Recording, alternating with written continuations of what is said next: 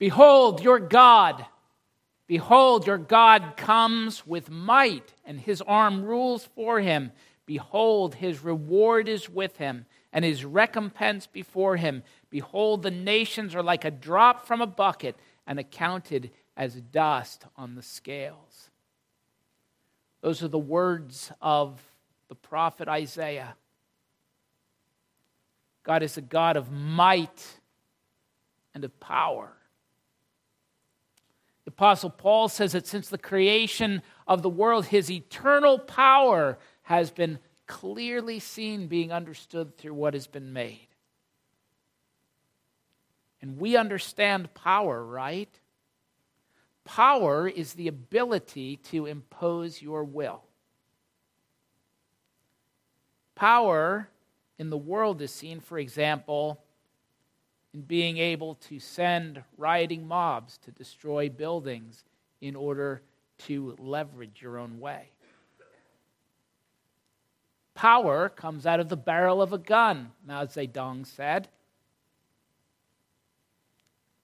The people of Israel and others as well were waiting for the appearing of God's Messiah, and they were waiting for him to come in power. Jesus is not what they expected. Maybe, maybe he was laying low, keeping a low profile until just the right time when he would turn things around, when his power would flow from the mouth of a sword. Their expectations were never realized. The hope for revolt and socio political upheaval, the power they expected, the power that they had seen with the Maccabees, it never came.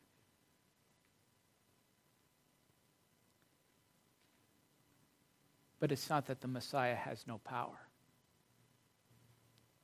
It's rather that he changes everything that we think about power. It's Palm Sunday.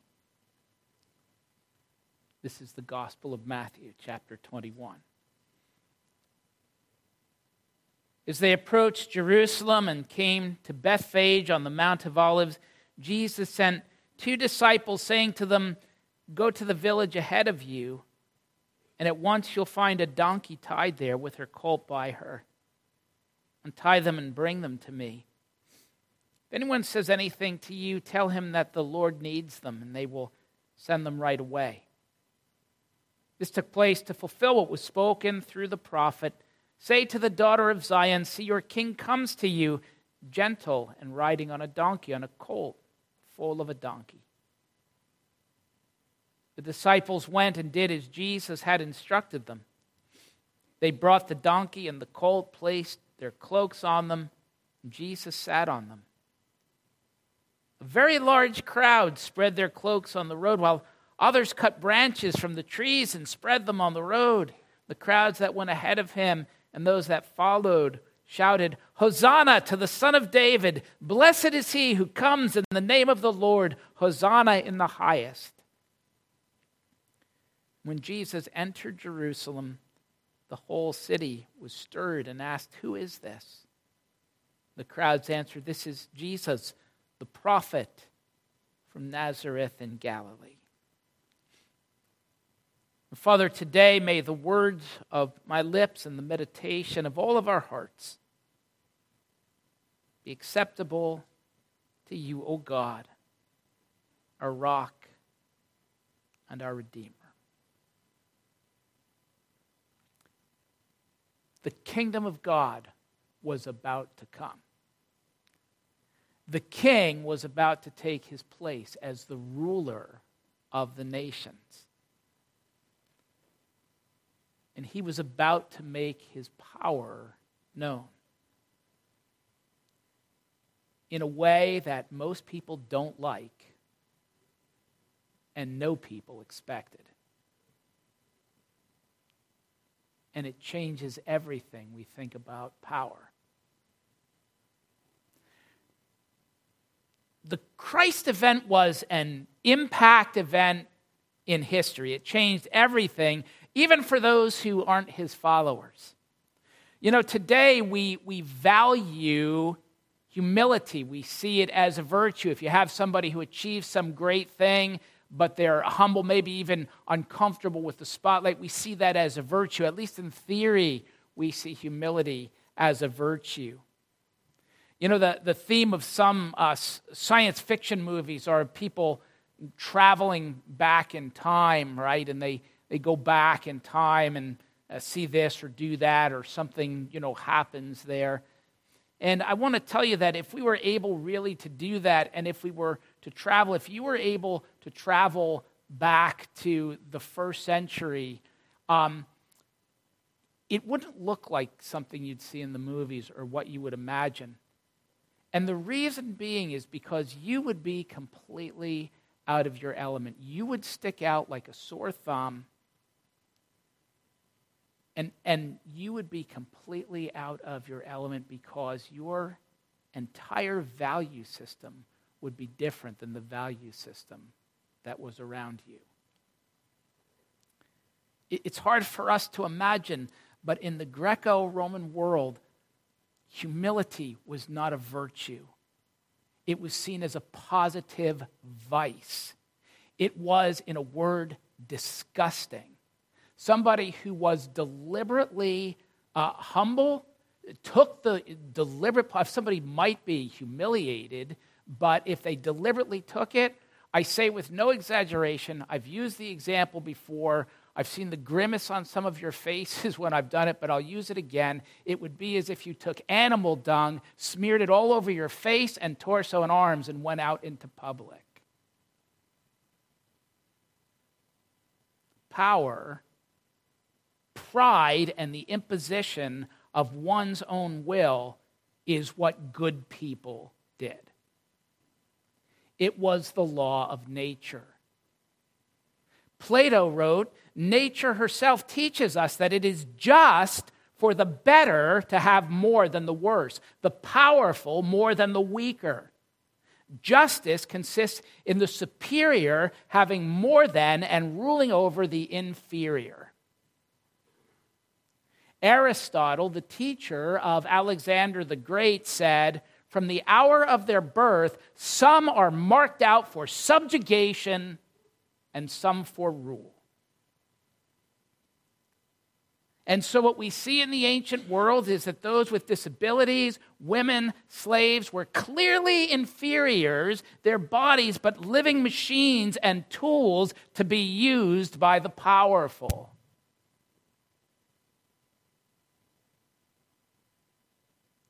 On the day that Jesus entered Jerusalem, everybody could sense that something was about to happen. And the crowd gathered, not as mere spectators, but as supporters. And had Jesus walked into Jerusalem that day, it's what the people would have expected. If he had ridden a horse into Jerusalem that day, I don't think you could have restrained the crowd. But he sent his disciples ahead of him to obtain a donkey. Men walk into the city. Even if you had ridden a donkey most of the way there, you would dismount and lead it as you walked into the city. If you wanted to signal power, you'd ride in on a horse. Women and old men ride donkeys into the city. Jesus had walked most of the way there, and in the last two mile leg of his journey, sends his disciples ahead to get a donkey so he can sit on it to ride into Jerusalem. And in John's account, he tells us that the disciples are perplexed by the whole thing. It's not until later that they understand what it was all about. Behold, the Lord your God comes in might, said the prophet Isaiah. Really? Doesn't look like might. Not like anyone's definition of might. But this changes everything we think about power. Because God's ways are not our ways. So Jesus comes and he claims, we see in the Gospels, to be the unique Son of God, even to be God himself. He claimed, for example, to forgive sin, and the Pharisees rightly said, Who but God can forgive sins? He made outrageous statements like, Before Abraham was, I am. And speaking of God, he said, I and the Father are one. I want to emphasize that fact to you because we can't really understand the story of the Bible, the story of the church, and why it's here without understanding that. That Jesus claimed to be God. And, and I say that because not everybody buys that. Uh, C.S. Lewis, in his day, famously laid out three alternatives because in Lewis's day, there were people who were saying, well, you know, I think that Jesus was a good teacher, but he wasn't really God. And, and Lewis said that that struck him as nonsense. That, that when you look at the things that Jesus said, he, he's not merely a good teacher. In fact, either he's a liar, he says things about himself that he knows are not true, in which case he's not good at all and ought not to be followed. Or, Lewis said, he's a lunatic on the order of someone, Lewis said, who calls himself a poached egg, and he ought not to be followed. Or he is in fact Lord. But he's, but he's not merely a good teacher, he's, he's cut that avenue off for us.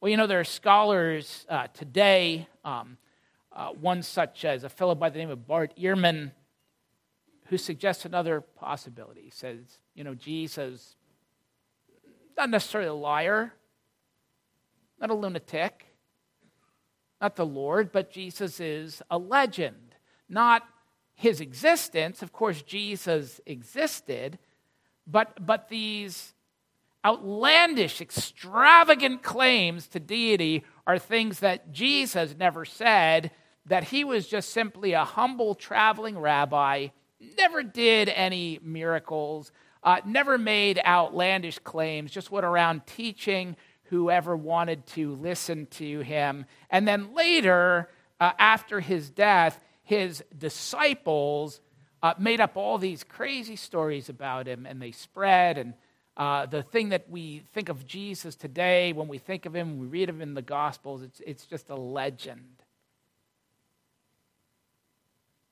In fact, uh, Bart Ehrman uh, did a, a course. Um, was av- I think it still is available on the Great Courses. Have you ever seen the Great Courses? Um, I do one of those every once in a while to keep my my mind, my failing mind, sharp. Right, but uh, but um, he, he, did a course. I think they've changed the title of it. It used to be entitled um, "How Jesus Became God." He's not a liar. He's not a lunatic. He's not the Lord. He's a legend. Makes sense. But I've got a, I've got a question if that's the case. And here's my question because, here's the thesis that, that Jesus didn't do any miracles, made no outlandish or outrageous claims, was, was just a traveling rabbi who went around teaching things like love your neighbor as yourself. And my question is this then if that's true, why did they crucify him? Why would you crucify somebody going around doing that? It wasn't the Romans' idea to crucify them, it was the idea of the Sanhedrin.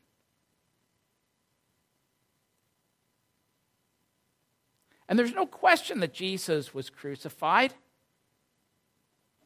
Lucian of Samosata, Serapion, Pliny, Suetonius, Josephus, Tacitus all mention his crucifixion. If he was just a harmless traveling rabbi who made no extraordinary claims, he was just merely a good teacher, why did they crucify him? Behold your God, the God who comes in might. And the gospel writers record for us the mocking that he endured. They'd say, Power.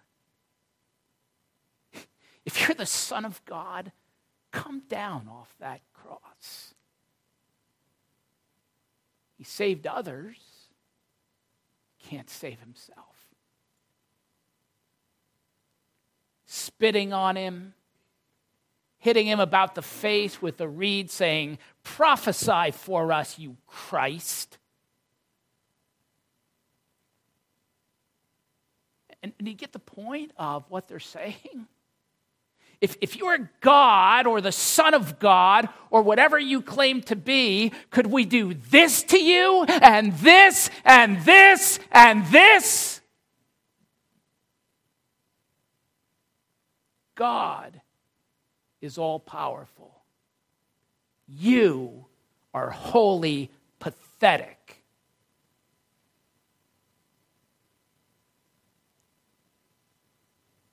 If there's one thing the world understands, it's power. The Romans understood power. The Pharisees understood power the mockers, the jeerers, they all understood power. Mao Zedong understood power. Politicians and princes understand power. You and I understand power. Jesus changes everything we think about power. And it's through the power of weakness that the kingdom of God is established. So Jesus willingly humbles himself. He goes to Jerusalem knowing what awaits him there. He rides in on a donkey.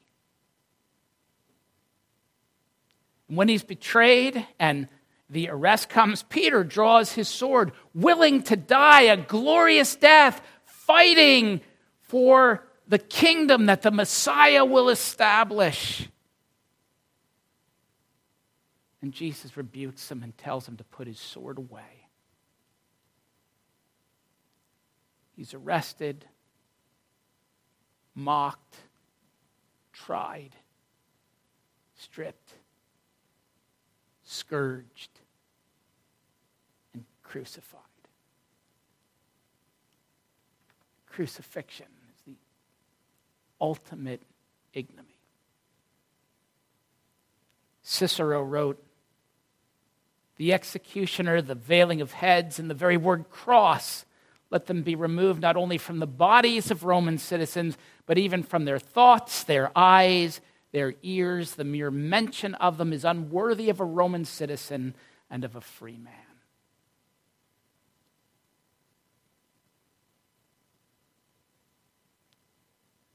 And almost as in response, the Apostle Paul writes Christ Jesus, though he was in very form God, did not count equality with God a thing to be grasped, but emptied himself by taking the form of a servant. Being born in the likeness of men and being found in human form, he humbled himself by becoming obedient to the point of death, even death on a cross.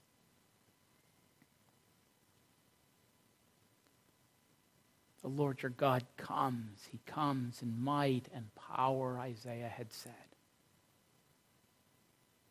And then Isaiah wrote of him Behold, my servant whom I uphold, my chosen one, in whom I delight. I will put my spirit on him, and he will bring justice to the nations. He will not shout or cry out or raise his voice in the streets. A bruised reed he will not break, and a smoldering wick he will not snuff out. In faithfulness he will bring forth justice.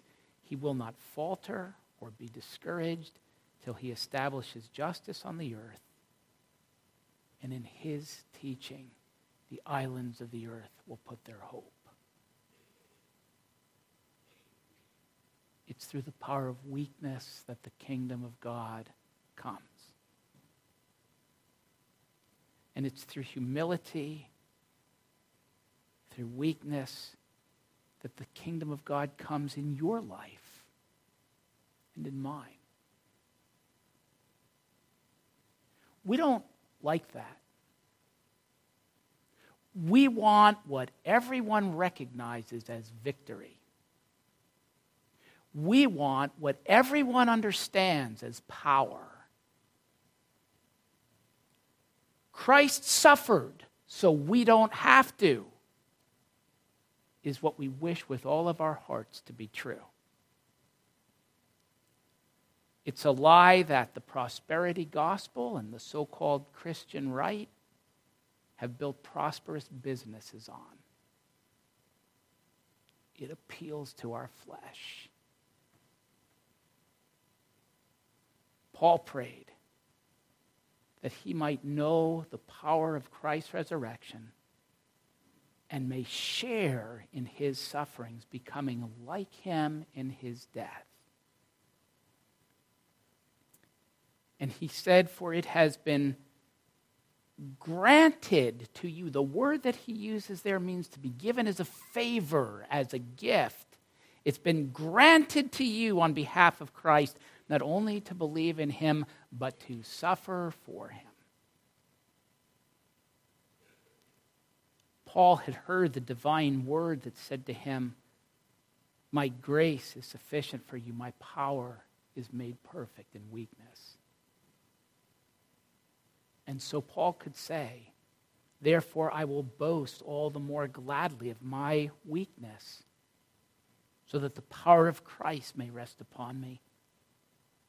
For the sake of Christ, then, I am content with weakness, with insults, with hardship, with persecutions, with calamities.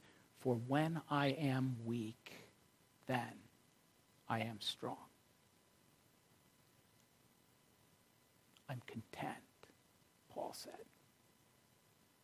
Are you? Because that's the way. It's the only way for the kingdom of God to be established in your life. For this is the will of God, Peter writes, that by doing good you should put to silence the ignorance of foolish people. For this is a gracious thing when, mindful of God, you endure sorrows while suffering unjustly. For what credit is it if, when you sin and are beaten for it, you endure? But if when you do good, you suffer for it and you endure, this is a gracious thing in the sight of God. For to this you have been called, because Christ also suffered for you, leaving you an example so that you might follow in his steps.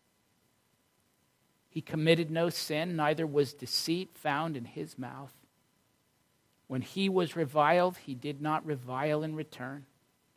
When he suffered, he did not threaten, but continued entrusting himself to him who judges justly. He himself bore our sins in his body on the tree, that we might die to sin and live to righteousness. For by his stripes you have been healed. Behold your God. Behold the Lord who comes in might. Look at him riding into Jerusalem on a donkey. See what lies ahead of him. and how the kingdom of God is established. Changes everything we think about power.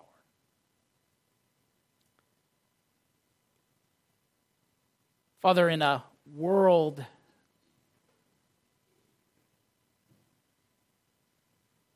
in a world, Father, that understands power, that seeks power, that loves power,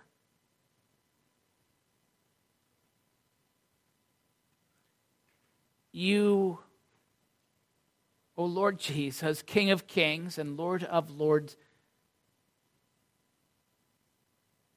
you come with a kingdom that is not of this world.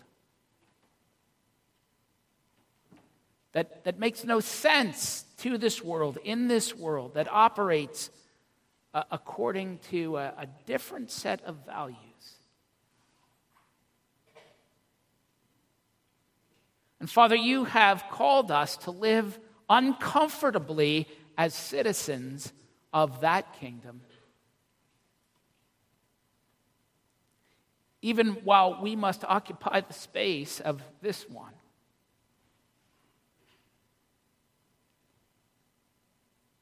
Father, open our eyes to see the Lord Jesus reigning because he is. All authority in heaven and on earth has been given to him. Father, help us to see that by faith, to walk by faith and not by our sight, to uh, live in the light of what your word says and not what our uh, eyes see or our world tells us. And Father, by your grace, establish your kingdom really and truly in our lives. That we, oh Father, may be used of you to bring that kingdom to others. That your great name O great Redeemer King, may be glorified.